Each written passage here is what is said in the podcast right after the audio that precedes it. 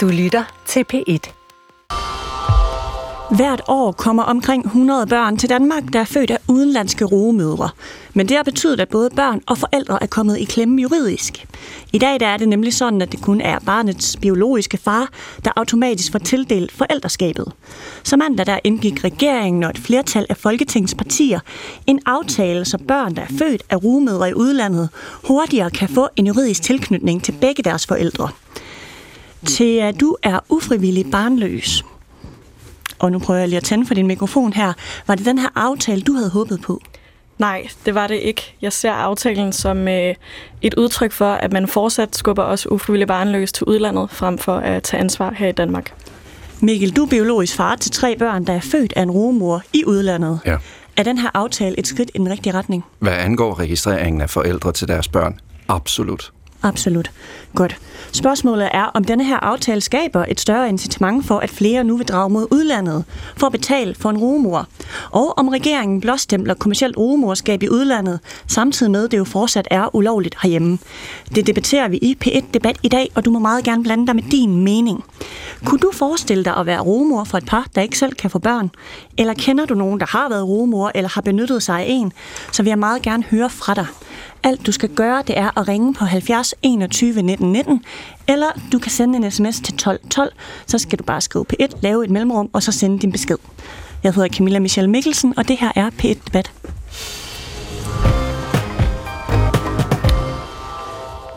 Mikkel Råhed, øh, vi hørte lige kort fra dig før. Du er biologisk far til tre børn, der er født af en rumor i USA.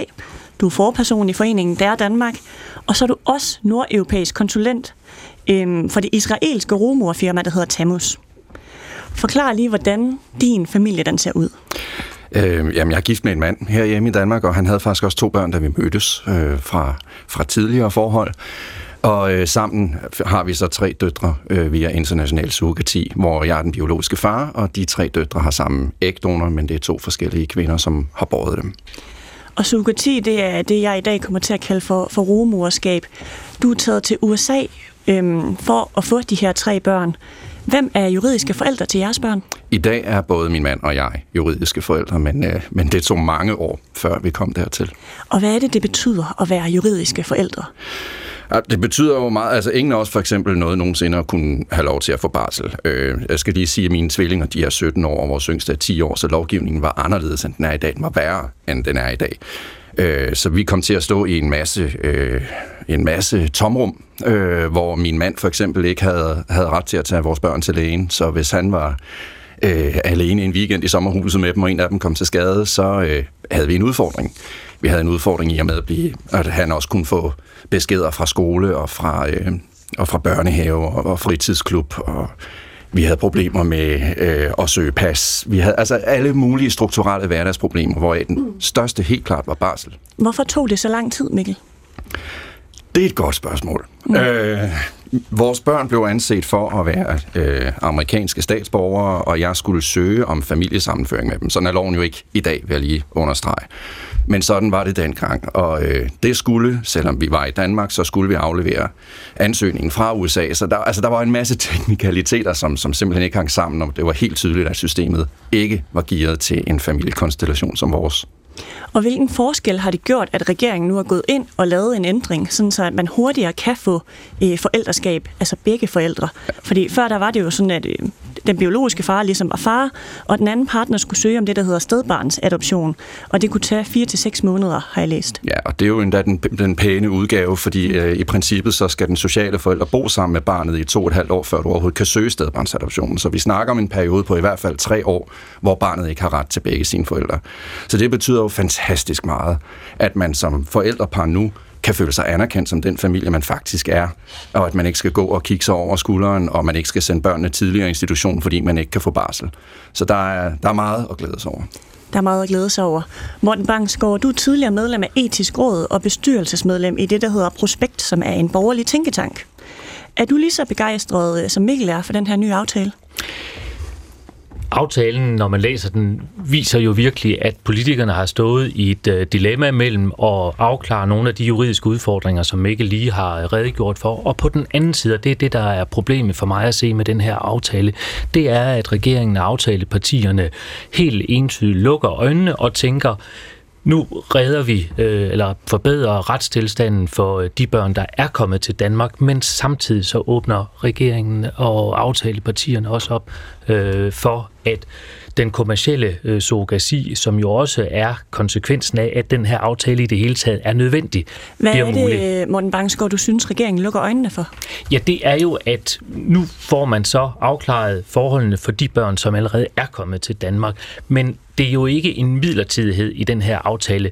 Det er jo en konstant, og det vil så sige, at nu er der altså mulighed for at skabe en langt øh, øh, bredere øh, motorvej for at øh, hente øh, børn hjem fra, øh, fra, øh, fra lande, fra andre lande øh, øh, gennem surrogasi, fordi der nu er, er mere ordnet forhold for de børn, der allerede er kommet. Men det i praksis vil betyde, at øh, der er skabt, øh, skal vi sige, en, en mulighed for øh, i højere grad, end det har været tidligere, fordi afklaretheden er kommet, at øh, surrogasi, og det er jo der, hvor jeg synes, man lukker øjnene, af bagvejen indføre kommersiel surrogasi.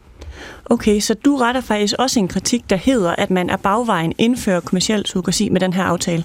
Det, vælger, det gør man i praksis, men man vælger lidt at lukke øjnene for det, fordi det er det dilemma, som regeringen og aftalepartierne har stået i. Og hvad tænker du om, at det jo stadigvæk er ulovligt at betale for en rumor herhjemme? Men det er jo præcis det, der er et af de mange dilemmaer. Det er jo, at man siger, nu prøver vi at hegne ind i en national lovgivning, men lukker lidt øjnene for, at det i praksis uden for landets grænser bliver muligt øh, med øh, kommersiel surrogasi. Og det vil så sige, at øh, de forhold, som øh, kvinden, øh, rumoren i udlandet øh, har, forsøger man sådan med hensigtserklæringer øh, og, øh, og prøver at hegne ind. Mm. Men i virkeligheden har vi jo ikke jurisdiktion, hvad aftalepartierne også erkender. Og jeg, for, jeg skal bare lige sige, at rumorskab altså er lovligt i Danmark, også i de tilfælde, hvor man betaler for det. Men hvis man betaler for det, så kan den fungerende mor eller medfar bare ikke få lov til at stedbarn til at adoptere barnet. Præcis. En lille korrektion her ja. fra min side. Øhm, vi har jo faktisk regeringen herinde. Trine Bremsen, du er ligestillingsordfører for Socialdemokratiet. Velkommen til. Tak for det.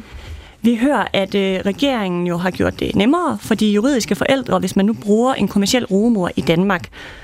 Øhm, vi hører også, at blandt andet Morten Bangsgaard, han frygter, at det her det er en øh, blåstempling af kommersiel øh, rumorskab fra udlandet. Hvad tænker du? Jeg tænker, at der bliver nævnt en hel masse, som aftalen slet ikke handler om. Aftalen, den handler om børnene. Den handler om de børn, der hver dag vågner op og har en eksempelvis far eller far, eller en øh, far og en øh, mor, der ikke selv har kunne føde barnet. Og øh, vi siger jo i Danmark, at alle familieformer, dem kan vi godt lide, dem omfavner vi. Men det gør vi jo så ikke juridisk, for de børn, de har ikke ret til deres ene forældre. De har ikke ret til barselsårlov med deres ene forældre.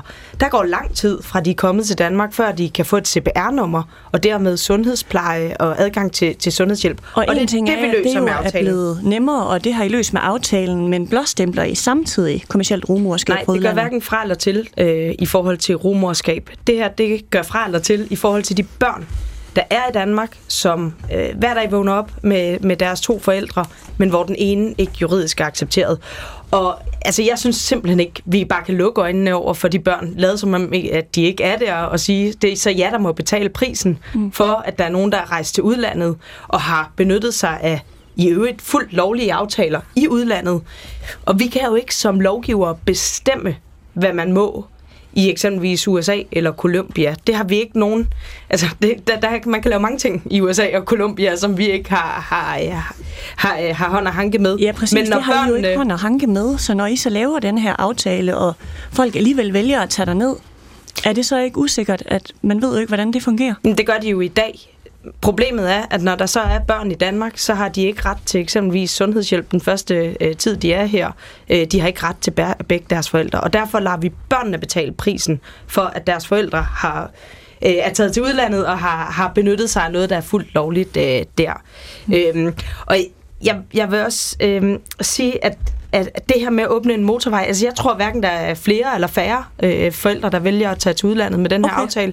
Jeg, jeg kan ikke, altså dem, der gerne vil gøre brug af, af de her aftaler. De gør det jo i dag. De tager afsted, de kommer hjem med deres børn, og så venter de bare rigtig lang tid på, at de kan blive anerkendt som, som, som forældre. Men hvad bygger du det på, at der ikke er et større incitament til, at flere nu vil tage afsted? Fordi nu er der jo blevet bedre kår faktisk, så man kan komme hjem og få nogle ordnede forhold for sine børn. Jamen, jeg, jeg har i hvert fald ikke hørt om eksempler på nogen, øh, og det kan være, at Mikkel kan, kan, kan, kan hjælpe med det, men jeg har ikke hørt om nogen, der siger, okay, så lader vi være med at få, få børn, fordi vi skal øh, vente øh, de her nogle måneder øh, på, øh, øh, på at, øh, at barnet eksempelvis kan få mm. CPR-nummer.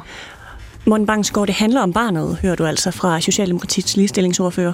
Har hun ikke ret? Jo, og det er også det, der præcis står i aftaleteksten, som, øh, som Bremsen siger. Men virkeligheden er jo, at det her, den her aftale handler for så vidt også om det, der ikke står i aftalen, fordi, og det er jo også det, øh, aftalepartierne erkender, at det her er etisk komplekst. Og det er sådan set også det forlæg, som den ekspertgruppe, som jo sådan set var dem, der udarbejdede, i øvrigt, øh, da Bremsen var ligestillingsminister, øh, sat, nedsat en ekspertgruppe, der skulle prøve at komme med anbefalinger til politikerne. Kan vi løse det her? Og jeg synes, det var meget interessant at læse øh, den ekspertanbefaling, øh, der kom. For selvom det var en meget lille gruppe af eksperter, så kom de med tre forskellige løsningsforslag, som de ikke kunne blive enige om. Og jeg synes, det på tydeligste vis illustrerer, hvor komplekst og måske de facto umuligt at løse.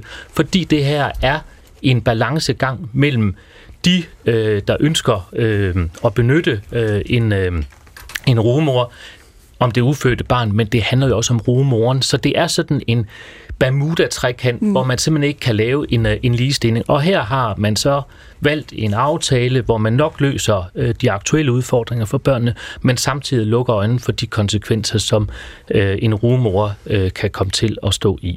Trine Bremsen, Jamen, jeg kan bare ikke se, at det har noget med, med rumoren at gøre. Det foregår i dag. Øh, børnene kommer hertil. Øh, så, så, så det, aftalen handler om, det er også derfor, den er faldet på plads i Socialministeriet. Mm.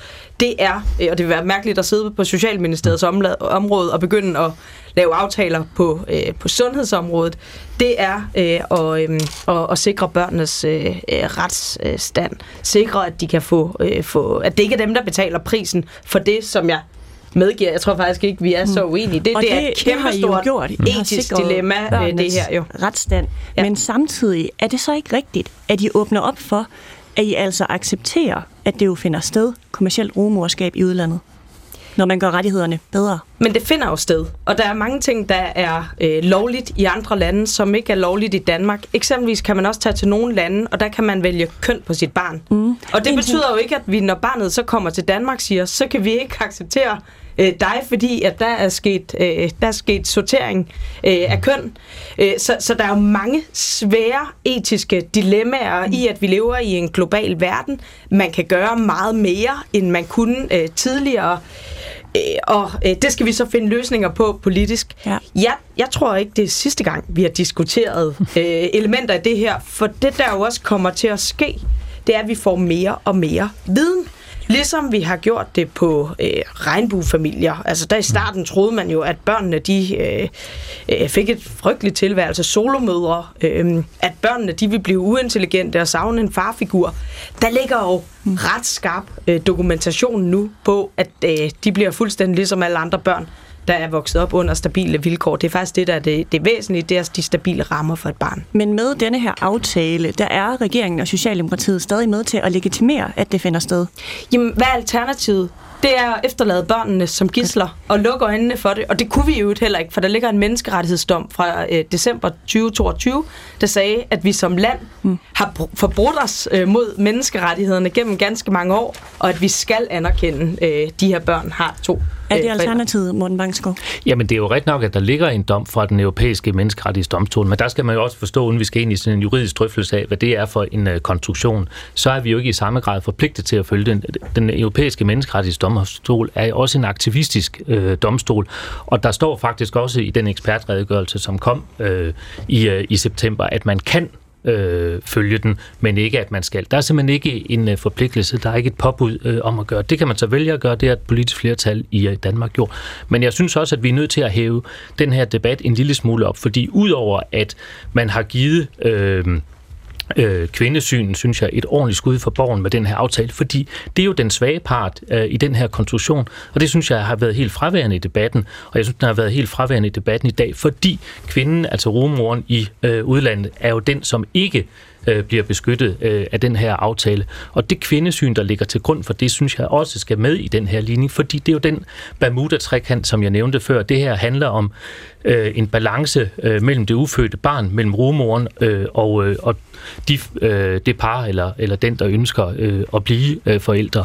Og så når den her etiske og komplekse diskussion kommer ind, så er det jo allerede med de første mm. øh, øh, runder, vi har haft øh, i, i dagens debat, enormt tydeligt, at når vi er inde og pille ved noget så fundamentalt som livets byggeklodser, så bliver det vanskeligt. Mm. Og spørgsmålet er, det tror jeg også debatten her i dag vil vise, at selvom vi som øh, lovgiver eller som mennesker øh, prøver at tænke i mulige løsninger og konstruktioner, så kommer vi simpelthen til kort, når vi begynder, fordi det er jo det, der ligger bag ved det her, at vi begynder at konstruere noget, hvor vi kommer på kant. Godt. Jeg skal byde øh, velkommen til en ny gæst. Thea Skjerbæk Pedersen, velkommen til. Mange tak. Du er studerende, og så er du ufrivillig barnløs. Vil du ikke lige starte med at fortælle, øh, hvordan det kan være, at du er ufrivillig barnløs? Jamen, øhm, som 15-årig, der øh, kom jeg til at tjekke, fordi jeg ikke havde fået menstruation endnu. Øh, og der kunne jeg så blive øh, få fortalt, få den dom, at øh, jeg er født uden en livmor, men at jeg har sunde, raske æg. Så jeg lider af den diagnose, der hedder MRKH. MRKH, og det betyder, at du ikke har en livmor, men alligevel så har du altså raske æg. Ja. Statsminister Mette Frederiksen, hun lovede i sin nytårstale en styrket fertilitetsbehandling til de ufrivillige barnløse. Lad os bare lige høre, hvordan det lød. Til alle jer kommende mødre og fædre, familier i alle regnbuens farver, som bærer rundt på en hjemløs kærlighed. I får nu mere hjælp. Du er en af dem, som Mette Frederiksen hun taler om, men du nåede også lige at sige i starten af programmet, at den her aftale ikke var det, du havde håbet på. Hvilket signal synes du, at aftalen sender? Jamen, jeg synes, det sender det signal, øh, at øh, der er en gruppe af os for ufrivillige barnløse, som bliver glemt her i debatten. Øhm, vi bliver også peget imod udlandet. Altså det, det er ulovligt, som det er lige nu, også at få øh, rådgivning og, og støtte, når man er ufrivillig barnløs øh, på, på det her område. Jeg kan for eksempel ikke få noget rådgivning omkring, øh, hvordan jeg vil eventuelt skulle bruge en rumor i udlandet. Jeg mener så heller ikke, det er etisk forsvarligt at bruge en rumor i udlandet. Jeg er ekstremt skuffet øh, over, øh, jeg var faktisk virkelig frustreret, da jeg hørte den her nytårstale, fordi jeg, øh, jeg, jeg sad med sådan en forhåbning om, at okay, hvornår kommer det? Gud i tale sætter Mette Frederiksen, øh, den her gruppe, der er blevet glemt, som jeg er en del af, Øh, men jeg måtte øh, sidde skuffet tilbage, og, øh, og der kom ikke noget. Øh, der kom bedre øh, vilkår, forbedrede vilkår til allerede nogle øh, ufrivillige barnløse, som har rettigheder i, i Danmark. Jeg og, øh, og mange andre er så bare en del af, af de ufrivillige barnløse, som ikke har retten til hjælp, selvom vi, selvom WHO egentlig også øh, siger, at, øh, at vi er syge. Så oplever du, at aftalen er en blåstempling af kommersielt rumorskab i udlandet? Mm, jeg oplever, at det er øh, den, øh, hvad kan man sige, den billige, øh, hurtige øh, løsning, øh, og ikke den øh, ansvarlige, øh, gode løsning. Jeg, jeg ser det som et udtryk for en, øh, for en regering, der, øh, der ikke vælger den øh, svære øh, politikudvikling om en model for romerskab i Danmark, øh, selvom at øh, der er kommet anbefalinger fra etisk råd om, at det er uetisk, øh, de u, øh, at det er uetisk at pege mod, øh, mod udlandet, og det faktisk vil være etisk forsvarligt at lave nogle modeller i Danmark, så øh, har regeringen slet ikke forholdt sig til de her anbefalinger. Mm. Øhm, og og jeg, jeg, jeg må også sige, Trine Bremsen, når du siger, at det her med, at det er socialpolitik, øh, øh, når vi snakker om ligestilling, vi snakker om reproduktiv sundhed, Øh, det kan godt være, at, øh, at ministerierne, øh, og lad os bare altså det er ikke naturlov, hvordan ministerier ser ud, eller hvad de hedder, øh, det er resortområder. Men jeg synes, det er meget skuffende, at det skal afgøre, om vi kan diskutere øh, øh, rumorskab i den her sammenhæng. For jeg mener, det, det er en, øh, ikke en øh, blåstemning, men øh, det er en, øh, hvad kan man sige, sådan en, en fastholdelse i, at at vi i hvert fald ikke har rettigheder i Danmark. Du står ved siden af Trine Bremsen, der var ligestillingsordfører. Hun sagde faktisk før, at vi jo ikke er færdige med at diskutere det her. Øhm, Trine Bremsen, når du hører til at sige, at den her aftale vil få flere til at søge mod udlandet, øh, og eventuelt bruge en kommersiel rumor, hvorfor så ikke fokusere på en ordning, der forhindrer flere i at benytte sig af den kommercielle gang, og måske lave bedre forhold Mhm. herhjemme? Jamen, lad mig først sige, at jeg har fuld forståelse. Jeg har også selv stået der, hvor det var rigtig svært at få børn, øh, og brugt rigtig mange år på det, så jeg har fuld forståelse og indlevelse i, hvor frustrerende det er. Men at kalde det for en billig, hurtig løsning, det, det, synes jeg mås- det synes jeg måske er lidt groft. Øh, det her det er noget, der har taget, jeg tror Mikkel har været med 10 år. Øh, mm. Det har krævet en ekstrem øh, et, et, et, en ekstrem øh, øh, hårdt arbejde politisk Jamen, det anerkender jeg. for at få det her igennem. Fordi som du også kan se, når du følger den offentlige debat, så er der utrolig mange holdninger til det. Så, så jeg synes bare, man skal passe på med at kalde det for en billig, hurtig løsning. Det her kommer til at betyde rigtig meget mm. for de hundredvis af børn, der sidder rundt omkring i Danmark og ikke får anerkendt begge deres forældre. Så er der en anden diskussion, der handler om øh, fertilitet. Øh, det er en anden diskussion, øh, og den øh, er jeg helt sikker på kommer til at fylde over de, de næste år. Et element i det er jo det altruistiske. Det er faktisk lovligt i Danmark. Mm. Det er lovligt, Altså øh, en og det står rumor, som øh, gør det for at hjælpe andre, men ikke Yes, modtager og det er lovligt det. i Danmark, og dem hjælper vi jo også med den her aftale, fordi der sikrer vi, der, de har stået præcis de samme problemer.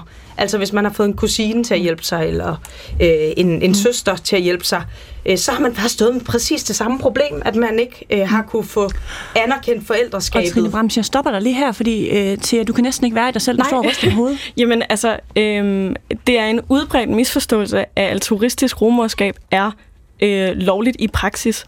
Altså, det er lovligt for nogen. Det, øh, og der må øhm, øh, øh, Annette, som er overlæge, der står her, øh, correct me if I'm wrong, men, men det er ikke muligt for mig, det er ikke lovligt for mig at benytte mig af en altruistisk rumor. Jeg, øh, som i 25 års gave, gav jeg til mig selv, at jeg kunne fryse min æg ned. Jeg kom ind på en fertilitetsklinik, fik blankt, det må vi ikke, det er ulovligt, fordi der er et formål med det, og det er rumorskab, for du kan ikke bære dit eget barn. Jeg kan ikke benytte mig af en altruistisk rumor. Det vil jeg ønske, at jeg kunne, men en forældet lovgivning gør, at jeg ikke må fryse min æg ned, og man ikke må øh, be, øh, få øh, sundhedshjælp. Øh, og jeg er imod kommersiel rumorskab, så sådan, altså, jeg er med på, at den altruistiske er vejen, men det er ulovligt, som det er nu i praksis. I Danmark er det ulovligt at annoncere efter en rumor. Det er også ulovligt at hjælpe andre med at finde en rumor. De regler er næsten 40 år gamle, men de er stadig gældende. Så kender man ikke nogen, der ønsker at være rumor, så vælger flere jo så at rejse til udlandet. Trine Bremsen, er vores lovgivning simpelthen forældet? Som sagt, så tror jeg, det er noget, at de på sundhedsområdet øh, kommer til at diskutere øh, fremadrettet. Øh, det, som den aftale, vi øh, lige har landet, den handler om, det er de børn, som ikke har fået anerkendt øh, deres, øh, deres forældre. Øh, og, og, og, og det synes jeg er et ufatteligt vigtigt skridt.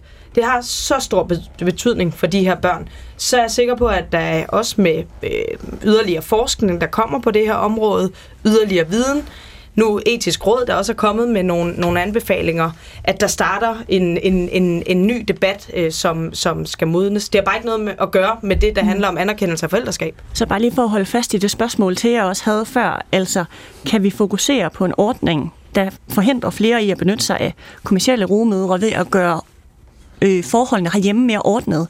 Er det noget, du vil være åben over for? Men jeg har ikke belæg for, øh, og nu har vi brugt ganske mange måneder på at forhandle den her aftale. Jeg har ikke belæg for at sige, at det kommer til at føre til, at der er flere, der tager til udlandet, end, end der gør i dag. Øh, så igen, der er helt sikkert en debat på sundhedsområdet, der handler om, hvilken adgang øh, har man til sundhedshjælp og alt muligt andet. Øh, meget relevant, synes jeg. Vigtigt, at vi får den startet op. Vigtigt, at vi får fakta på bordet. Men, men, men det her handler bare om noget andet. Det handler om børns ret til deres forældre. Til Skærbæk Pedersen. Ja, øhm, jeg tror, det, og øh, det er med al respekt for den her aftale, at, øh, at jeg også øh, kritiserer den faktisk, fordi at øh, jeg synes også, det er vigtigt, at de, Øh, og jeg øh, har meget, nær meget sympati, Mikkel, for din situation og mange andre, der har skulle også kæmpe den her juridiske kamp. Øh, jeg frygter bare virkelig, at det bliver en sovepude, så jeg er rigtig glad for, når du siger, øh, Trine Bremsen, at, øh, at du, øh, jeg hører dig sige, at du hilser debatten velkommen, øh, fordi den, den er nødvendig. Det her skal ikke blive en sovepude. Vi har ikke gjort øh, nok på det her område. Altså, der er stadig mange ufrivillige barnløse, som ikke kan få hjælp. Mikkel Råhed, du har stået og lyttet med nu. Ja, øh, og for det første, så vil jeg sige, øh, øh Trine Bramsen og jeg, vi har jo, vi har jo faktisk øh, øh, stået i nogle paneler nogle gange før, og jeg synes, at det er, det er en fantastisk oplevelse at stå her og være så enig med dig. Øh, det, det har vi ikke altid været. Jeg er meget enig i, at, at jeg tror, det er vigtigt at skille ad, hvad er det, der ligger et forslag om lige nu, som hedder registrering af forældre, hvordan håndterer vi de børn, der kommer hjem. Og der er jeg utrolig glad for det her udspil. Så kommer hele efterarbejdet, og der er meget enig til jer, at det må ikke blive en sovepud. Hvilket jeg så kan sige som forperson for der, det bliver det heller ikke. Der er utrolig Hvordan, mange ting øh, omkring... har du ligesom en, en tryghed i maven om, at det bliver det ikke? Hvad er det, der gør, at du er, føler dig sikker på det? For det første, så føler jeg mig jo sikker i deres politiske arbejde. Og jeg ved, at vi stadigvæk har øje for rigtig mange, som står i nogle, i nogle svære situationer, som skal afhjælpes, og som også mener, at deres skal afhjælpes på statens regning. Øh, der må være lige tilgang til fertilitetsbehandling for alle. Og alene derfor, så ved jeg, om, med, og med de øh, møder, jeg jo får lov til at komme til på Christiansborg, så ved jeg, at det her det er ikke noget, der bliver lagt ned nu. Men i dag, der er der kommet, eller i mandags er der kommet et udspil til en øh, registrering af forældredelen. Og den i sig selv kan jeg slet ikke få armene ned over. Men selvfølgelig skal vi fortsat tale, og jeg kan også høre til, at du og jeg er heller ikke enige på alle områder. Og det er også super fint, og selvfølgelig skal de her dialoger og samtaler vare ved. Godt. Du kan blande dig i dagens debat. Kunne du forestille dig at være rugemor for et par, der ikke selv kan få børn, eller kender du nogen, der har været rugemor eller har benyttet sig af en, så vil jeg meget gerne høre fra dig. Ring ind på 70 21 19 19 eller send en sms til 12 12. Nu skal det handle om, om man bør kunne få lægehjælp til at føde børn ved hjælp af en rugemor. Fordi i Danmark er det nemlig ikke lovligt for sundhedsvæsenet at hjælpe med tilblivelsen af en rugemor. Og Trine Bramsen, du er ligestillingsordfører jo for Socialdemokratiet. Nu skal det handle om sundhedsvæsenet. Du har forklaret mig, at du ikke kan tage stilling til, om det danske sundhedsvæsen skal hjælpe med den her tilblivelse af graviditet hos en rogemor. Vil du ikke bare lige sætte på ord på, hvorfor? Jo, det er jo, som jeg også øh, har sagt et par gange nu, det er, det er en anden diskussion, som, som åbner sig, som handler om vores sundhedssystem, og som selvfølgelig også handler om etik. Det gør det i den grad. Øh, der er så mange etiske afvejninger. Men, men den første debat har jo handlet om etikken i forhold til børnene. Skal vi lade børnene stå tilbage? Nu er vi øh, over i en debat, øh, der i højere grad øh, handler om, hvad skal danske sundhedsvæsen tilbyde? Øh, skal man øh, kunne øh, bruge kommersielle øh, jordmød, øh, øh, rummøder øh, i Danmark? Hvad skal de i så fald koste? Mm. Øh, og der, den, den øh, debat er jeg slet ikke i tvivl om, øh, kommer til at, øh, at, at leve de kommende år. Jeg er heller ikke sikker på, hvor jeg selv står. Jeg mangler faktisk noget viden på det. Øh, Jeg mangler øh, noget, øh, nogle rapporter, der viser eksempelvis, hvordan har de her, jord, øh, de her øh, Rugemødre. øh, hvordan har rummøderne det 20 år efter.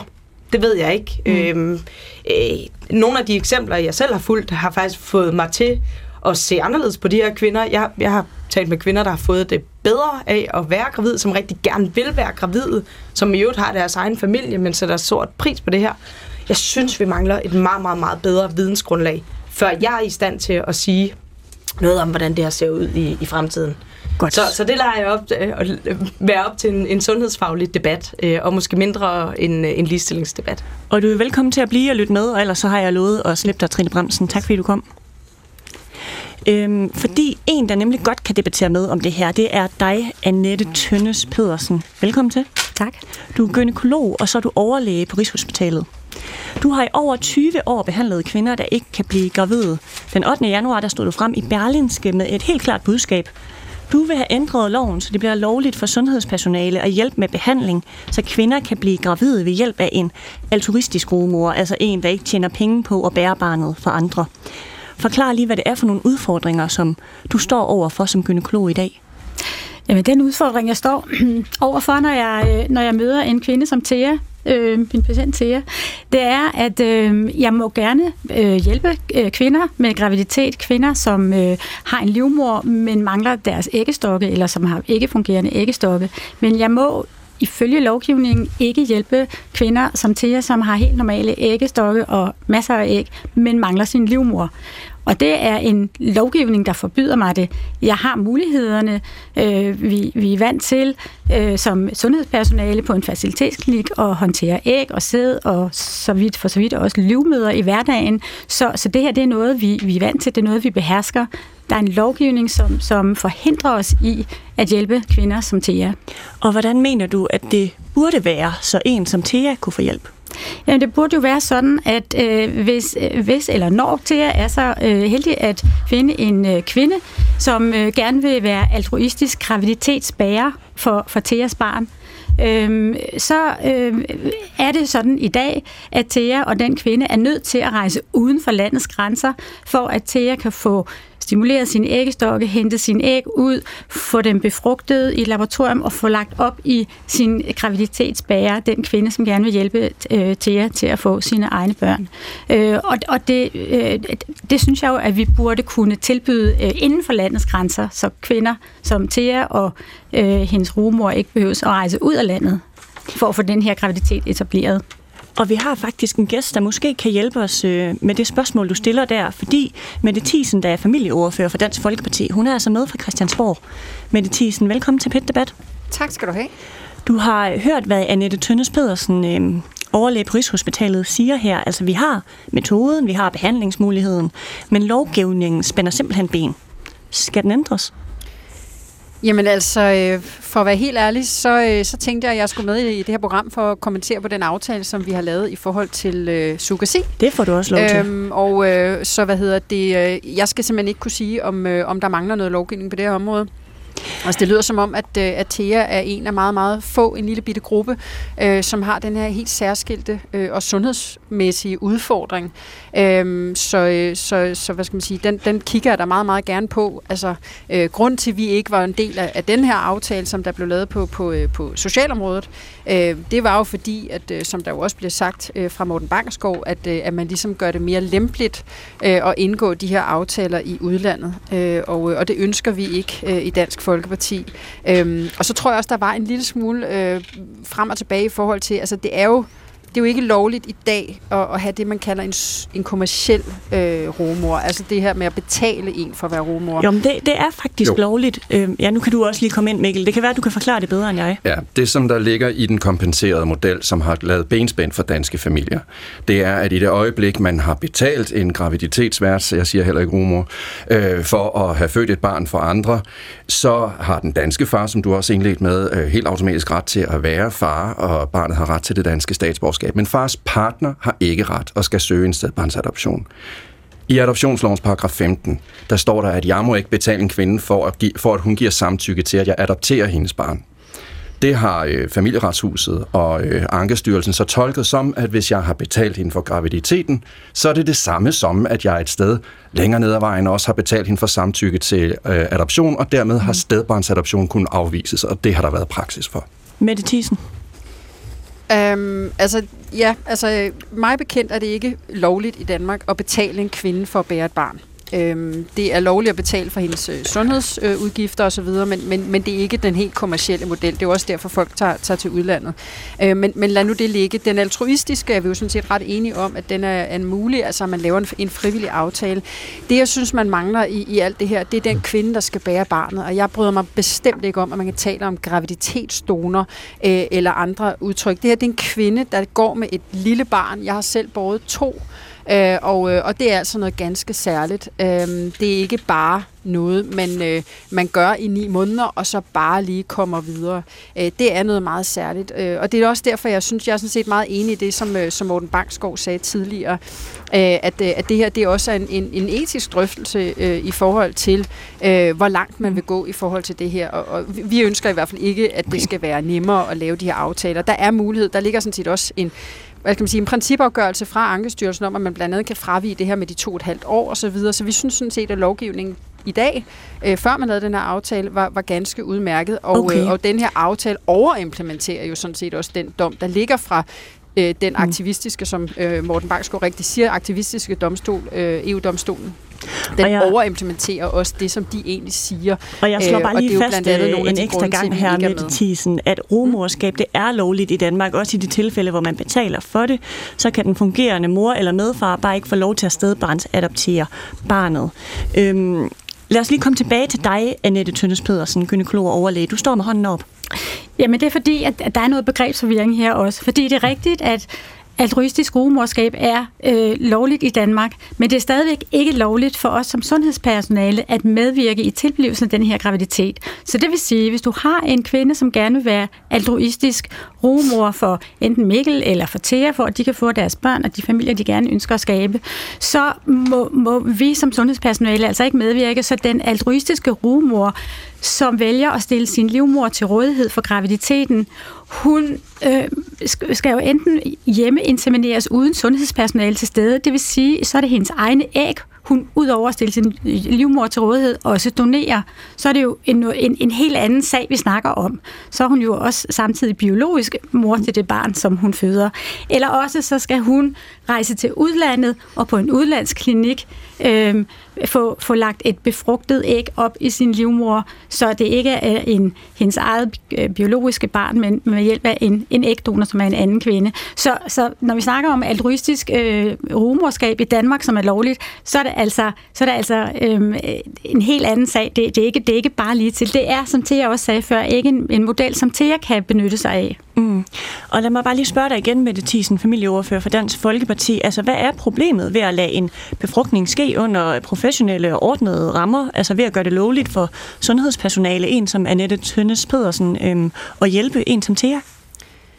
Jamen, åh, det, det, altså, det her det er jo en meget, meget lille særskilt øh, tilfælde. Øh, jeg synes generelt, når vi to har sekunder med det. Øh, jeg, jeg afbryder dig lige, for det bliver simpelthen rystet på hovedet. Vil I ikke gøre os klogere på, hvor stor jo. den her gruppe? Thea har en tilstand, øh, som er sjældent, som hedder MAKH. Det drejer sig om 1 ud af 5.000 kvinder, som bliver født som Thea, fuldstændig sunde og raske, men uden en livmor. Mm. Men Thea er ikke den eneste øh, gruppe patienter, som vi ønsker at hjælpe til en, en graviditet. Vi har en meget større patientgruppe kvinder, som har en sygdom i livmoderen, der hedder adenomiose, som også har egne æg, normale, raske øh, æggestokke, men som har en livmor, som ikke er i stand til at bære en graviditet. Så vi taler, og vi har andre patientkategorier også. Så vi taler altså ikke om en lille og sjælden patientgruppe. Vi snakker om en, en, en pænt stor øh, gruppe kvinder, som ikke er i stand til at få børn, på trods af, at de har æg, øh, fordi de har en livmor, som enten mangler, som, eller som er for syg til at bære en graviditet. Mette Thiesen, synes du og Dansk Folkeparti, at det kunne give mening at hjælpe den gruppe kvinder?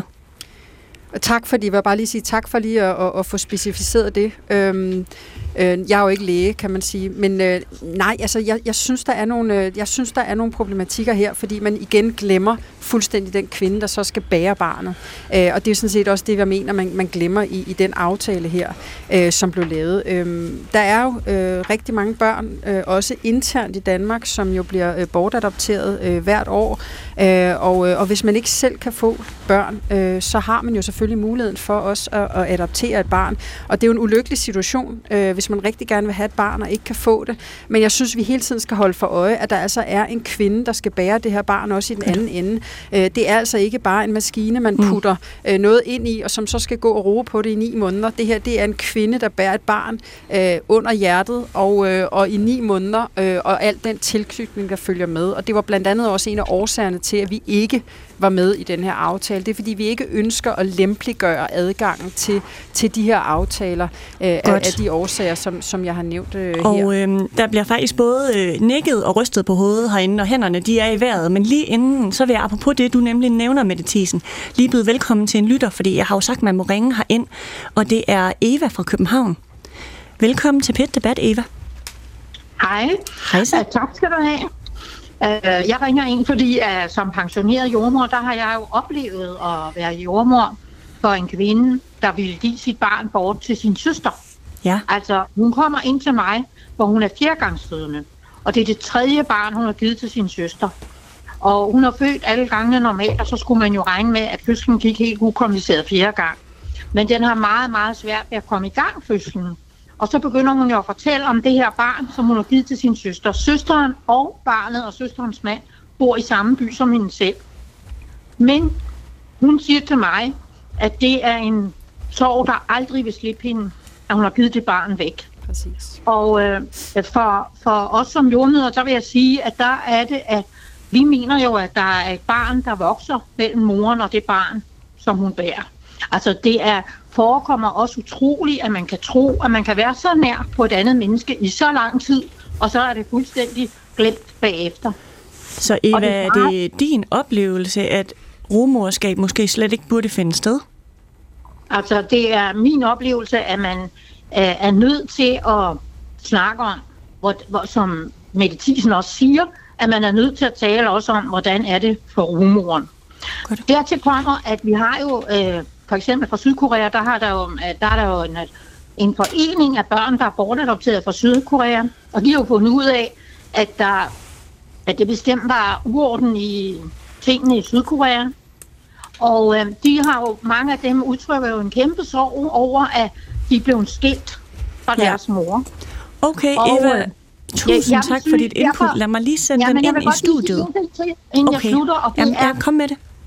At det er, at når at, øh, moren bærer sådan en sorg, så øh, vil vi som jordmøder, altså vores oplevelse er, at, at så kan man ikke afvise, at barnet har en tilsvarende sorg og tilsvarende savn. Og det er jo det, som de der adopterede børn Ja. det er udtryk for. Og jeg synes, man skulle se et nummer sporløs for at se, hvordan det kan være at være bortadopteret, hvis man er i tvivl om Okay. det.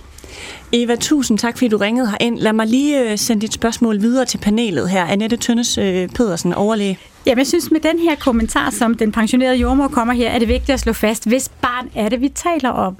Hvad er det for et barn, som graviditetsbæren Øh, bærer?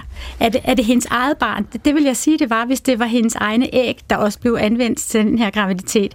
Eller er det et barn, som hun bærer for et par, som, som øh, har det biologiske materiale, kan man sige, med sig. Derfor er det vigtigt at få slået fast, før graviditeten bliver, bliver etableret, at, at, at, at der tale om, at man, man låner sin livmor ud, og derfor synes jeg ikke, det er respektløst. Tværtimod synes jeg, det er med stor respekt, at man betegner rugemødre som graviditetsbærere.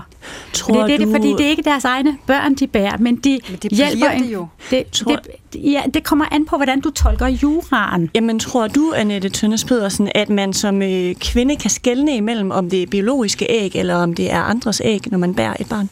Det tror jeg, at en øh, rugemor, som har født sine egne børn med sine egne æg, som så melder sig som rugemor, vælger at være altruistisk rugemor for en anden kvinde, øh, som har sine æg, eller for et par, hvor at, at der er en biologisk far øh, mm. øh, i det her. Jeg, jeg er ikke i tvivl om, at, at en kvinde godt kan skælne og, og kan vælge at skælne. Det er måske ikke alle, der kan, men det er også derfor, at vi har brug for ordnet forhold. Mm. Og hvorfor ikke lave det i Danmark? Hvorfor skal det foregå i udlandet, hvor vi ikke har indflydelse på, hvordan de ordnede forhold skal, skal etableres? Mette Thiesen, Dansk Folkeparti. Jamen ved du hvad, jeg kunne simpelthen ikke høre det, fordi der er sådan et råd her i studiet, der kommer andre ind og sådan nogle ting. Okay. så hvad hedder det, øh, så jeg, jeg, jeg kunne simpelthen ikke øh, høre, hvad der blev sagt. Ja, jeg kan Øhm, godt lige gengive det hurtigt, hvis det er. Det, ja, det Annette må du meget gerne. øh, Der er Pedersen rod siger. her. Okay, det er simpelthen, at hun siger, hun tror godt, at man kan skelne, man kan i hvert fald beslutte sig for det, så hvorfor ikke skabe ordnede forhold i Danmark, i stedet for, at man tvinges til at rejse til udlandet? Jeg, jeg synes heller ikke, man skal tvinges til at, at, at rejse til udlandet. Det er også derfor, vi ikke gik ind for, at man lavede en lempeligere øh, mulighed for det. Øh, jeg synes sådan set, at det er ret spot on, det som den her pensionerede øh, jordmor siger. Øh, ligegyldigt, at øh, det som man siger, altså, og jeg kommer aldrig nogensinde til at kalde det graviditetsdonor eller graviditetsbærer eller noget som helst andet. Det her det er en kvinde, der bærer et barn i sin mave.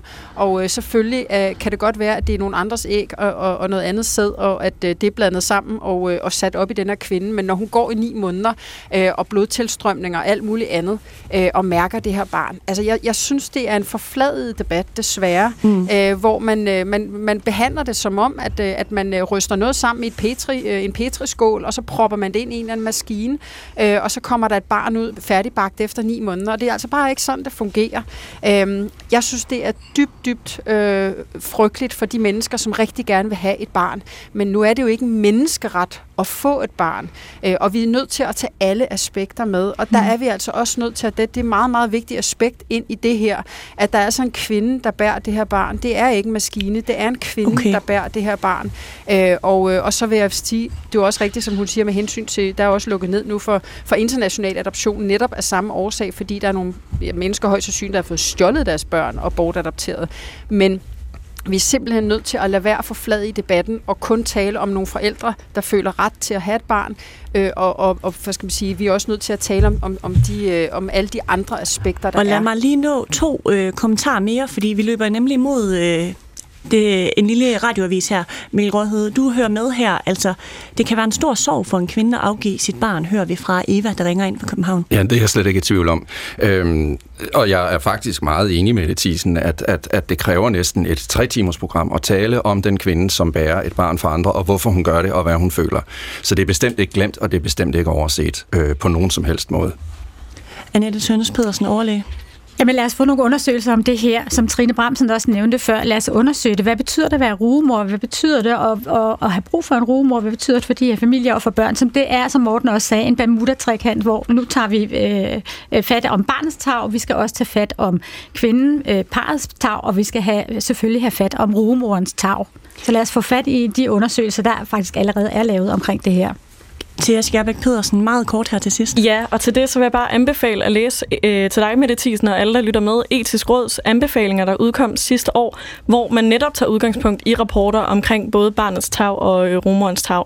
Øh, de anbefaler, at man tager øh, lovgivning til Danmark og lemper den. Og, og det taler vi meget råd, mere om. politisk udpeget udvalg, så det er selvfølgelig en... Det taler vi meget mere om efter kl. 13.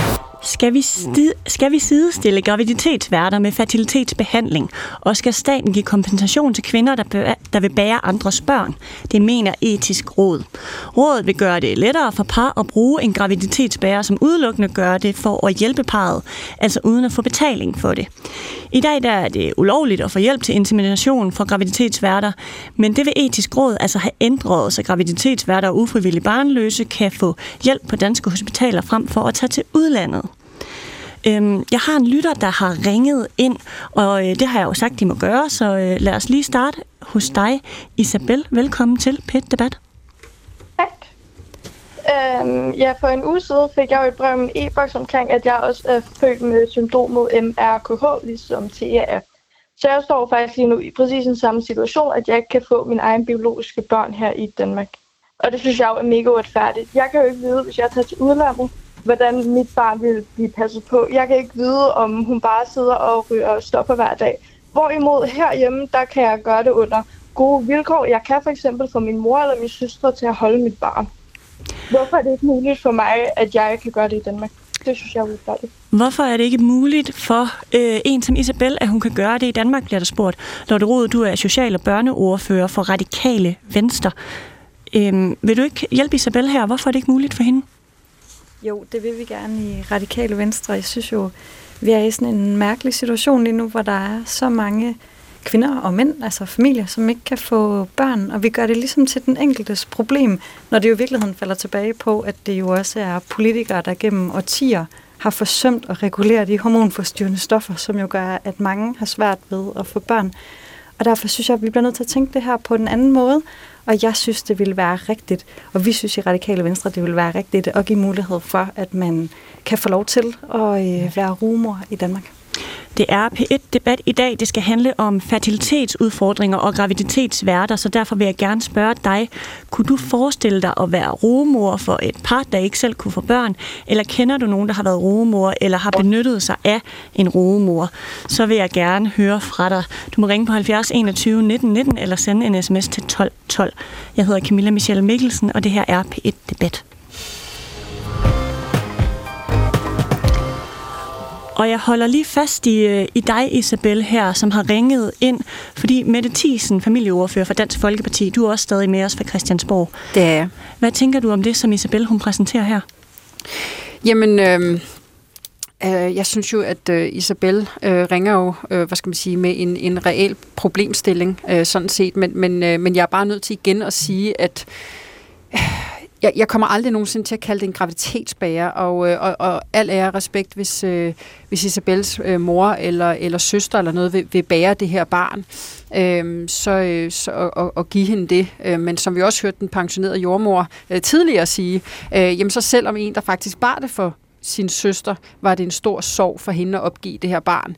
Øh, og vi ved heller ikke, hvilke konsekvenser det vil have for barnet. Så jeg synes stadigvæk, det er et meget, meget svært etisk dilemma. Og som jeg prøvede at sige før også, det kan jo godt være, at etisk råd kommer med nogle anbefalinger, men etisk råd skal vi bare huske at politisk udpeget øh, råd, øh, som kommer med nogle anbefalinger. Men, øh, men jeg synes jo, at man altid som politiker skal gøre sine tanker selv, øh, og sine overvejelser selv i forhold til, øh, hvad man mener er rigtigt øh, og forkert. Og jeg synes, det her bliver, bliver problematisk når vi kommer ud i det her, øh, hvad skal man sige, i forhold til, til de her øh, romoderskaber, fordi at man ligesom glemmer den mor, der bærer barnet øh, i ligningen. Isabella, hvad tænker du om det, du hører fra Lotte Rud og Mette Thiesen? Men det, synes, det forstår jeg ikke, fordi jo, selvfølgelig kan det være en stor sorg, at når man har holdt et barn i ni måneder, og man har kunnet mærke spark ind i maven og så videre. Men det er også vigtigt at huske på, at det er også en stor ting at blive mor. For mig lige nu kan jeg ikke blive, få et biologisk barn og blive mor på den måde. Enten skal jeg adoptere et barn, eller så skal jeg til udlandet, hvor jeg ikke kan vide, hvordan barnet bliver passet på. Og er det fordi, Isabella, du ikke stoler på, at de øh, byråer, som jo øh, opererer i udlandet blandt andet, har ordnet forhold? Præcis, jeg kan ikke vide, hvordan deres hygiejne er, jeg kan ikke vide, hvordan omstændighederne er. Hvorimod i Danmark, hvor mit land er, ved jeg, hvad jeg kan forvente, og hvad jeg har af forventninger til tingene. Jeg ved, hvad, øh, hvad jeg kan altså, se. Jeg kan se med mine egne øjne, og jeg har oplevet det før, i forhold til, hvordan det ser ud på hospitaler og sådan noget. Jeg, kan egentlig, jeg, kan, jeg har jo ingen idé omkring, hvordan det er i andre lande. Hmm. Isabel, tror du, at flere kommer til at søge mod udlandet med den her aftale? Mm, uh, det synes jeg er et svært spørgsmål. Altså, jeg vil aldrig tage til udlandet, men det er jo min egen holdning og mening. Men det er jo klart, det er jo an på, hvordan du er som person, og hvad du har af krav til, hvad det ligesom skal til, for at du kunne tage til udlandet. Ja. Måske er der nogle flere, der vælger at tage til udlandet, fordi de tænker, at der er flere fordele ved det, men jeg vil aldrig selv kunne gøre det. Isabel, tusind tak, fordi du ringede ind til PET Debat. Ja. Lotte Rode, du er stadig med os socialordfører fra Radikale. Du er jo stolt af den her aftale, men du mener, at vi i Danmark lader nogen i stikken. Hvordan det? Ja, så først og fremmest er jeg glad for, at vi overhovedet har fået lavet en aftale. Det har vi jo kæmpet for i Radikale Venstre i mange år. Altså det er lang tid siden, jeg snakkede med øh, jo mest altså fædre, som jo ikke kunne få lov til begge to at blive far til deres barn fra fødslen. Og øh, der er det jo et kæmpe skridt, at vi endelig har lavet aftalen. Men jeg vil jo gerne gå meget længere. Øh, jeg vil jo gerne have, at vi gjorde ligesom børneorganisationerne siger, og faktisk lavede en model, som også kan holde mere øje med, om de kvinder i udlandet har det godt, om de bliver behandlet ordentligt, altså om aftalerne er ordentlige, ligesom Isabella jo også bekymrer sig om. Øh, og så vil jeg gerne gøre det nemmere for flere at øh, kunne være rumor i Danmark. Altså i Radikale Venstre vil vi jo gerne have, at der ikke skal være penge imellem, altså at det er okay, at man får en kompensation, men at hvis Isabella netop har en søster, eller man kender nogen, øh, at det bliver nemmere, fordi jeg tror, at der er mange, der har det ligesom Isabella, at hvis man kan finde en, man kender, så vil det da være det allerbedste. Og hvad nu, hvis man ikke kan finde en, man kender? Altså, skal vi så gøre det nemmere at efterspørge en rumor i Danmark? Ja, jeg Eller synes, en graviditetsvært? Øh, ja, jeg synes, det forslag, øh, som etisk råd er kommet med, hvor man siger, at det at øh, være øh, rumor kan ses lidt på samme måde som facilitetsbehandling. Det synes jeg er en god måde at se det på. Øh, så det kommer vi til at arbejde videre for i Radikale Venstre. Morten Bangsgaard, du er stadig med os. Du er tidligere medlem af Etisk Råd, og så er du bestyrelsesmedlem i Prospekt af en borgerlig tænketank. Du sad med i Etisk Råd, da de kiggede på det her område, og du var altså uenig med den anbefaling, de kom med. Hvordan kan det være?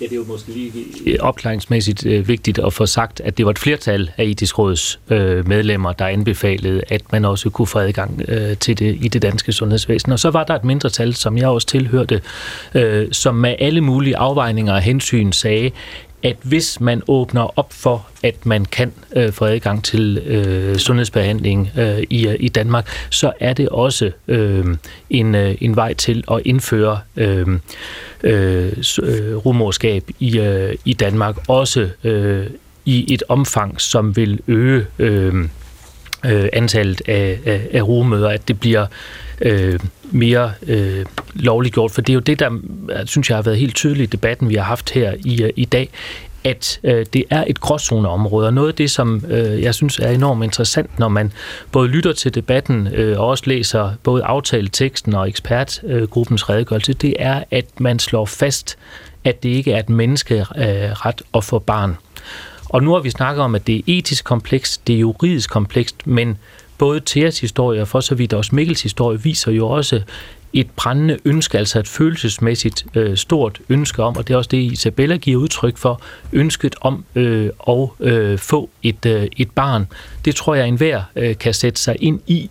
Øh, men det her, hvis vi skal prøve at hæve det lidt op øh, over de enkelte sager, som vi har nævnt, så er det jo et balance om at sige, jamen skal alt muligt gøres? Lotte Rod melder helt klart ud, ja, det synes vi fra det radikale venstre side, at det skal være, det skal være muligt øh, langt mere, end, øh, end det er i dag. Og der er der måske også det, en diskussion, som vi har øh, brug for, når vi fortsætter debatten, som, øh, som alle har sagt, at, at vi tager øh, også efter i dag, men at få taget en diskussion af, at kan vi finde den optimale balance mellem alle de her hensyn. Og der er øh, i hvert fald det mindretal i etisk råd, der siger, jamen det kan vi ikke, på trods af, at det, der altid vil være nogen, der sidder tilbage sorgfuldt. Hvorfor kan vi ikke finde den balance?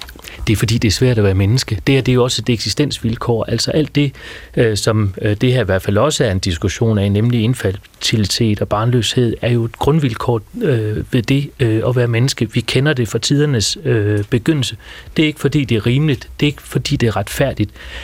Men når man lytter til sådan en sen moderne debat, øh, så kan man godt sidde tilbage øh, med spørgsmålet om, om vi har glemt, hvad det vil sige at være menneske, at ikke alt er muligt for alle. Men synes du, Morten Bangsgaard, at vi lader nogen i stikken?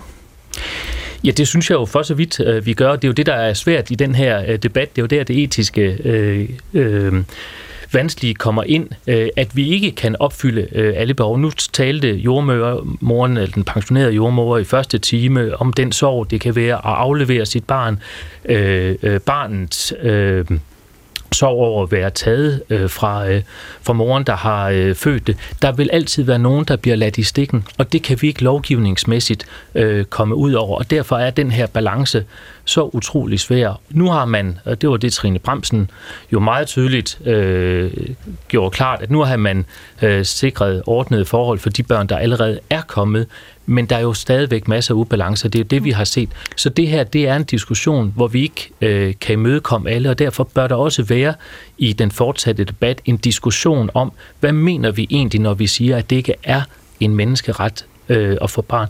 Og hvorfor er det, vi i den her, sådan, som senmoderne mennesker, har så svært ved at acceptere, at ikke alt kan lade sig gøre lige præcis for mig? Okay. Lotte Rod, øh, socialordfører for Radikale, mener du, at det er en menneskeret at få børn? Jeg har altid slået mig på den der diskussion. Det er jo noget, øh, politikere på Christiansborg har sagt i mange år, at det er ikke en menneskeret. Altså, hvad skal Isabella bruge det til? Øh, jeg tror, at alle os, der selv har fået børn, kan prøve at forestille os, hvordan det er ikke at kunne få børn. Og alligevel så kommer vi jo aldrig til at kunne forstå det, fordi det jo på mange måder jo bare er øh, meningen med mange ting, og noget af det mest meningsfulde, man kan opleve i sit liv, det er jo at få børn. Så jeg kan virkelig godt forstå, at, øh, at, at, altså, at, at dem, jeg er på alder med, og som har svært ved det, øh, øh, rigtig, rigtig gerne vil have børn. Og derfor synes jeg, at det er sådan en tavlig debat, at vi går rundt og siger, at det ikke er en menneskeret. Jeg synes, det er meget mere Hvorfor interessant er at det, er det tavligt, Lotte Rud? Jamen, hvad skal folk bruge det til? Altså, at det ikke er en menneskeret at få børn. Jeg synes, øh, når man står der, øh, som jo virkelig er et sårbart sted i livet, hvor det, man ønsker sig allermest, det ikke kan lade sig gøre. Man kan se, at ens venner begynder at få børn, eller ens søskende begynder at få børn. Og som jeg startede med at sige, noget af det her er jo politisk skabt. Altså selvfølgelig har der altid været mennesker, som ikke kunne få børn, men rigtig meget i dag, altså når vi har så svært ved at få børn i Danmark og i andre lande, så skyldes det jo også et politisk svigt, fordi vi igennem årtier ikke har reguleret de hormonforstyrrende stoffer, som gør, at vi har svært ved at få børn. Og derfor synes jeg, at i stedet for at lægge ansvaret hos den enkelte, så bør vi da som samfund og som politikere kigge på, hvordan kan vi så hjælpe bedst muligt ved, at vi hjælper med fertilitetsbehandling, men jo også ved, at hvis man har en søster eller en veninde, som gerne vil bære ens barn, at så skal det da være muligt. Mikkel Råhed, øh, du er forperson i foreningen Der Danmark. Hvad tænker du om det, du hører fra Lotte? Jamen, altså, øh, mange ting. Jeg tænker det hele tiden. Mange ting om, om, om, hvad jeg hører. Det er jo en helt store debatbuffet, mm. øh, vi, vi, vi har sat gang i lige her. Øh, og det er meget svært for mig at zoome ind på, hvad det egentlig er, jeg skal kommentere på lige nu. Jeg vil... Øh, øh, jeg har sådan set... Øh, enig med Lotte Rod i, at, at, at, at, at diskussionen om det er en menneskeret bliver lidt overflødig øh, på nogle punkter. Jeg tror egentlig ikke, jeg synes, det er en menneskeret, men, men det har så nogle andre konsekvenser. Noget af det, jeg hæfter mig ved, er, at øh, Morten Bangsgaard, du siger, at vi kan alle sammen forestille sig, hvordan det må være, og det tror jeg faktisk ikke, vi kan. Det tror jeg faktisk er ufrivilligt barnløses kår at vide, hvordan det er at være ufrivilligt barnløs. De, øh, dem, der ikke er ufrivilligt barnløse, eller dem, der er frivilligt barnløse, kan gøre sig nogle overvejelser, mm. men kan ikke helt sætte sig ind i, hvad, hvad vil det sige at være ufrivilligt barnløs. Og noget, som jeg også lidt hæfter mig ved ved den her, det er øh, øh, Morten Baksgaard og også Mette Thiesen, som med rette, hvad jeg er enig med jer i, siger, at det her er meget komplekst. Men samtidig kommer med meget forfladigende argumenter som, at der vil altid være en taber. Øhm, hvor har du det fra? Hvem siger, at det ikke kan organiseres på en måde, så alle faktisk føler sig som nogen, der er blevet taget så godt af undervejs, og går derfra som lykkelige hele mennesker? Det påstår jeg jo kan lade sig gøre, det mener jeg også, jeg har evidens for. Eller når øh, øh, Mette Thiesen siger, at der er en måde at være gravid på, og det er den måde, hun oplevede. Det, det tror jeg er en forfladigelse af kvinder og deres oplevelser af graviditet at sige, det er sådan, det er. Så jeg synes, det er slående at, øh, at høre på, at vi skal huske at tage alle aspekterne med, og så samtidig komme med nogle meget forfladigende kommentarer. Men der, der, der er ikke tale om... Jeg, jeg stopper dig lige her, fordi det skal Mette Thiesen lige have lov til at svare på, øh, familieordfører for Dansk Folkeparti. Forfladende kommentarer. Øhm, nej, jeg synes jo desværre debatten om, øh, hvor man netop øh, mener, at man har ret til at få øh, et barn, også på bekostning af andre mennesker, det øh, at det er for flad ind.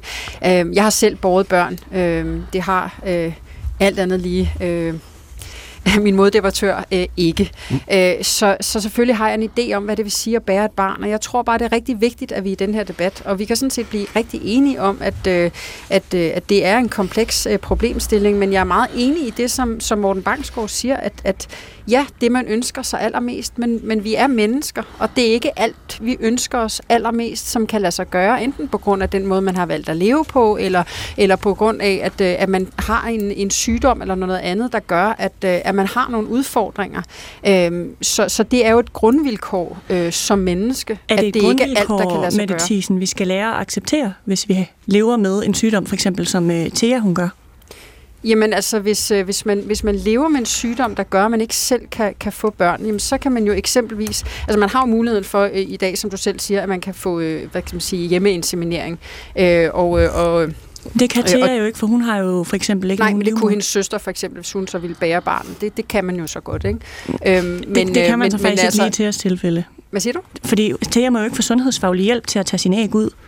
Nej, nej, men det, det behøver man sådan set heller ikke for, at, at hvis søsteren skulle bære barnet. Det er jo, det er jo sådan, det, hvad skal altså, sige, så skulle det være søsterens biologiske barn, tænker du? Ja, men altså, hvis man er søstre, så er der vel en eller anden okay. form for samme genpulje, øh, hvis man kan sige det sådan. Så, så den mulighed er der jo selvfølgelig. Så er der også øh, det her med, med, hvad skal man sige, national adoption, som jeg også nævnte tidligere. Men altså, ja. det her grundvilkår er vi jo bare nødt til at acceptere, at der er nogle ting, som, øh, som ikke er alle for ondt. Øh, og det er frygteligt og hårdt og alt muligt andet, men, men der er sådan set meget enig med Morten. Og, øh, og det her med at tro, at vi kan, vi kan ændre på, på tingenes tilstand og, og mene, at, at det er en, en ret, øh, at man kan kan få et, barn eksempelvis, jamen det mener jeg sådan set ikke, og slet ikke, hvis man så ikke også husker, at, øh, at der er altså også en øh, mor, som bærer det her barn. Okay. Øhm, så, så nej, og så synes jeg, vi skal skille den her del med fertilitetsbehandlingen fra det, øh, fordi der er jo rigtig, rigtig mange øh, ufrivilligt barnløse øh, familier, som eksempelvis, for eksempelvis manden har meget dårlig sædkvalitet eller andet, som vi jo netop gerne vil hjælpe, og hvor vi jo netop også ret bredt politisk gerne vil hjælpe, øh, også til barn nummer to, øh, fordi man har, hvad skal man sige, en eller anden øh, sundhedsudfordring, der gør, at, øh, at man eksempelvis ikke kan få børn. Men at tage skridtet videre, øh, det mener jeg bliver, bliver problematisk, altså rent etisk. Øh, og det er okay. jo øh, op til de enkelte politikere at, at tage den beslutning med sig selv. Lad mig lige sende den videre herinde, fordi Thea Skjærbæk Pedersen, øh, studerende og ufrivillig barnløs, står her stadig. Thea, du hører mange ting lige nu. Altså, der er jo mulighed for øh, i dag at adoptere, så hvorfor skal sundhedsvæsenet øh, bruge ressourcer på at hjælpe? Øh, og måske er der også noget med retten til børn.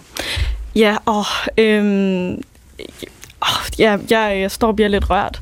Hmm. Øhm, fordi det, jeg hører øh, i studiet her nu, det er, øh, og på telefonen, det er, at det ikke er en menneskerettighed at få et, øh, få et barn. Og det, og det, øh, det kan jeg ikke gøre så meget ved.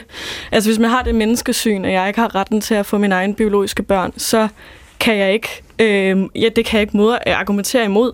Øh, det er jo et menneskesyn, øh, som jeg så synes er, er, er usympatisk. Men øh, Øhm, WHO har, har anerkendt, at, øh, at ufrivillig barnløshed er en sygdom, og her der snakker vi om, om man kan hjælpe folk, der er syge, Øh, jeg hører egentlig lidt her, at, øh, at, at man ikke har retten til at få hjælp til sin, øh, til sin sygdom. I mit tilfælde, der har jeg en livmor, eller jeg har ikke en livmor, men jeg har sunde, raske æg. Øh, og, og i forhold til det med at adoptere, altså der er lige nu ekstremt lange ventelister øh, på at adoptere nationalt.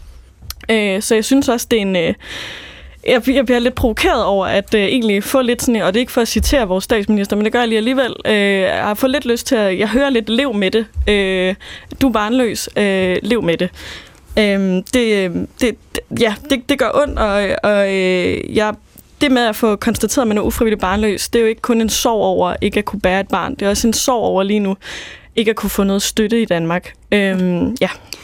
Godt. Øhm, Morten Bangsgaard, du får lige lov til at kommentere på det, til jeg siger først, og så bagefter, så vil jeg godt have en lytter på. Du er tidligere medlem af Etisk Råd og bestyrelsesmedlem i Prospekt.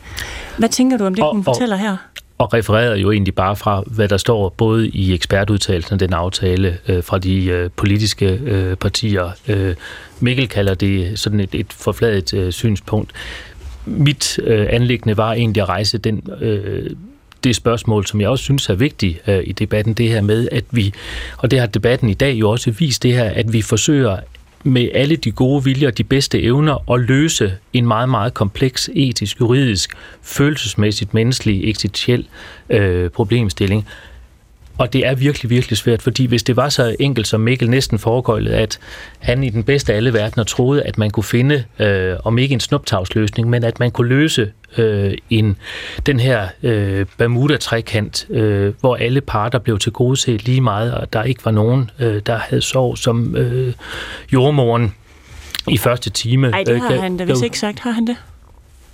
Mikkel Råhed? Mikkel Råhed sagde jo i hvert fald helt klart, at det der med, du tror på, øh, Mikkel, at man kan finde en, øh, en, en løsning, en bedre løsning end den, der er nu, så alle parter i en eller anden grad øh, bliver til gode okay, det var, det, det, det, det, det, det, var okay. det, du sagde, ikke også? Øh. Du, jeg troede, du lige sagde det her med, at du ikke forstod det med sorgen. Det forstår jeg. Det er jo præcis det, der er mit anlæggende. At, ja. at, at det, der er, er, er vigtigt også at have med i debatten, for det er jo baggrundstæppet for alt det her, det er jo, at det er vanskeligt øh, at være menneske, og når man hører Lotte Råd, så kan jeg for så vidt godt blive en lille smule provokeret, fordi der var det så stoffer og kemikalier og alt muligt andet, der fik skylden for, øh, at øh, stadig flere øh, oplever barnløshed og infertilitet. Men man kunne også godt ønske sig en gang imellem, at nogle politikere måske tager øh, det grundvilkår, det er at være menneske, at det ikke alt kan lade sig gøre for alle. Det er ikke fordi, det er rimeligt, det er ikke fordi, det er retfærdigt, men sådan er det desværre at være menneske, uanset hvor barsel det måtte være. Lige en kort kommentar for dig først, Lotte Rud. Jamen, jeg synes egentlig, vi lidt øh, kommer til ikke at tage det alvorligt, som Thea, hun siger. Altså, hun har æg, der fungerer. Thea ville godt kunne få et barn. Hun har bare brug for, at der er en anden kvinde, der bærer det. Mm. Og derfor synes jeg, i den her diskussion, der er så mange ting, vi gør fremskridt med. Vi kan så meget på vores sundhedsområde. Og her er det jo et spørgsmål om, om man, som Mette Thiesen siger, man kan godt øh, gøre det derhjemme, hvor det så er søsteren med hendes egne æg. Men vi har faktisk også muligheden for, hvis vi lavede en lille smule om i reglerne, at Thea hun ville kunne bruge sine egne æg, og dermed få sit eget biologiske barn. Og den mulighed vil jeg gerne give til jer. Det er derfor, vi i Radikale Venstre siger, vi skal ikke til at handle med det. Det skal ikke være noget, man tjener penge på. Men at vi vil gerne åbne for, at der er et egentligt øh, system omkring det, sådan så at de kvinder, der er i TS-situationen, at de kan få et barn. Og lad mig bare lige byde velkommen til en kvinde, der har båret en andens barn.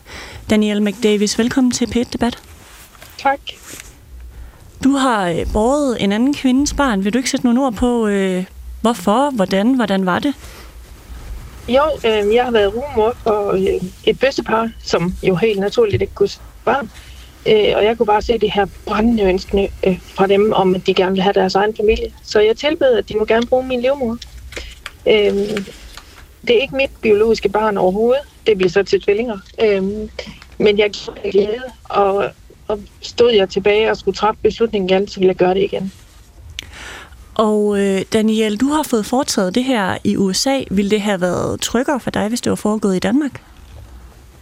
Jeg ved ikke, om det ville have været tryggere. Nu er USA det er jo et ret øh, kontrolleret land, men jeg ved, at der foregår sugati i andre lande også, ud over USA.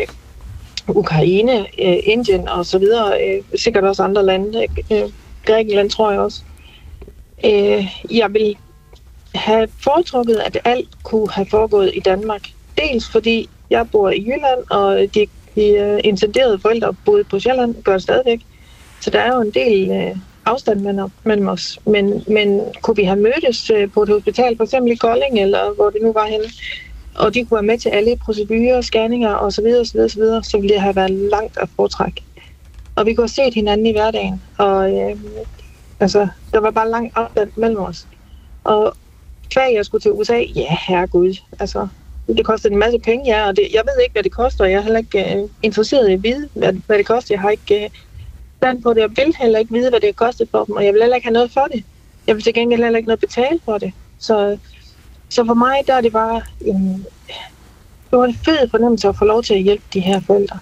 Og jeg har lige været til fødselsdag hos pigerne, der blev selv seks år. Der var så en rumor mere samtidig, så øh, de her forældre, de fik øh, tre små piger med den første, og så 14 dage efter, så kom der et sæt tvillinger. Så de har tre. Øh, så trillingerne, de er lige blevet tre, øh, seks år nu. Danielle McDavis, tusind tak, fordi du ringede ind. Lad mig lige tage den videre, fordi øh, ja. Mette Thiesen fra Dansk Folkeparti, noget af det, Danielle hun siger, det er, jeg vil gøre det igen. Skal vi ikke give øh, kvinder som Danielle bedre mulighed for det her i Danmark? Nej, det mener jeg sådan set ikke. Øhm, Altså, al er respekt øh, for, øh, for, for, hvad skal man sige, for, for det, det, hun har gjort. Øh, det er jo et valg, hun har taget. Jeg tror også bare, at vi er nødt til at kigge ind i, at øh, vi har et sundhedsvæsen på nuværende tidspunkt, der er under massiv pres. Øh, vi kan ikke engang tilbyde en ordentlig hverken kræftbehandling eller behandling for andre livstruende sygdomme. Så det er også et spørgsmål om, hvor meget vi skal hive ind under øh, det her sundhedsvæsen, og hvor meget der skal være øh, betalt øh, af sundhedsvæsenet. Øh, også øh, i forhold til, til sådan noget som det her. Øh, jeg synes stadig, der er nogle problematikker i det. Nu kan jeg høre, det lyder i hvert fald til, at øh, Danielle hun øh, er helt øh, ude på den anden side og, og har det rigtig fint, og, og det er rigtig dejligt for hende. Øhm, men jeg synes, at jeg synes, at hele debatten her, den er så svær etisk, og nej, jeg vil ikke på noget tidspunkt bakke op om, at man sådan helt, øh, helt og holden gik ind for, at man hverken havde, øh, hvad skal man sige, at man havde de her øh, kommersielle øh, sugataftaler øh, i Danmark øh, heller.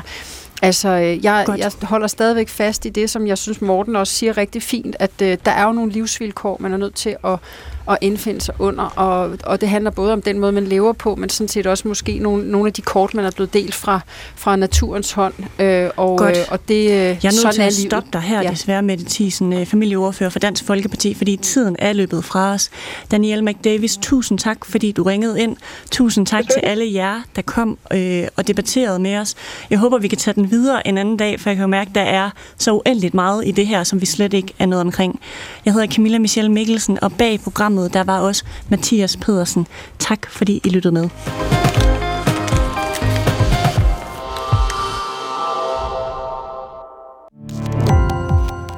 Gå på opdagelse i alle DR's podcast og radioprogrammer. I appen DR Lyd.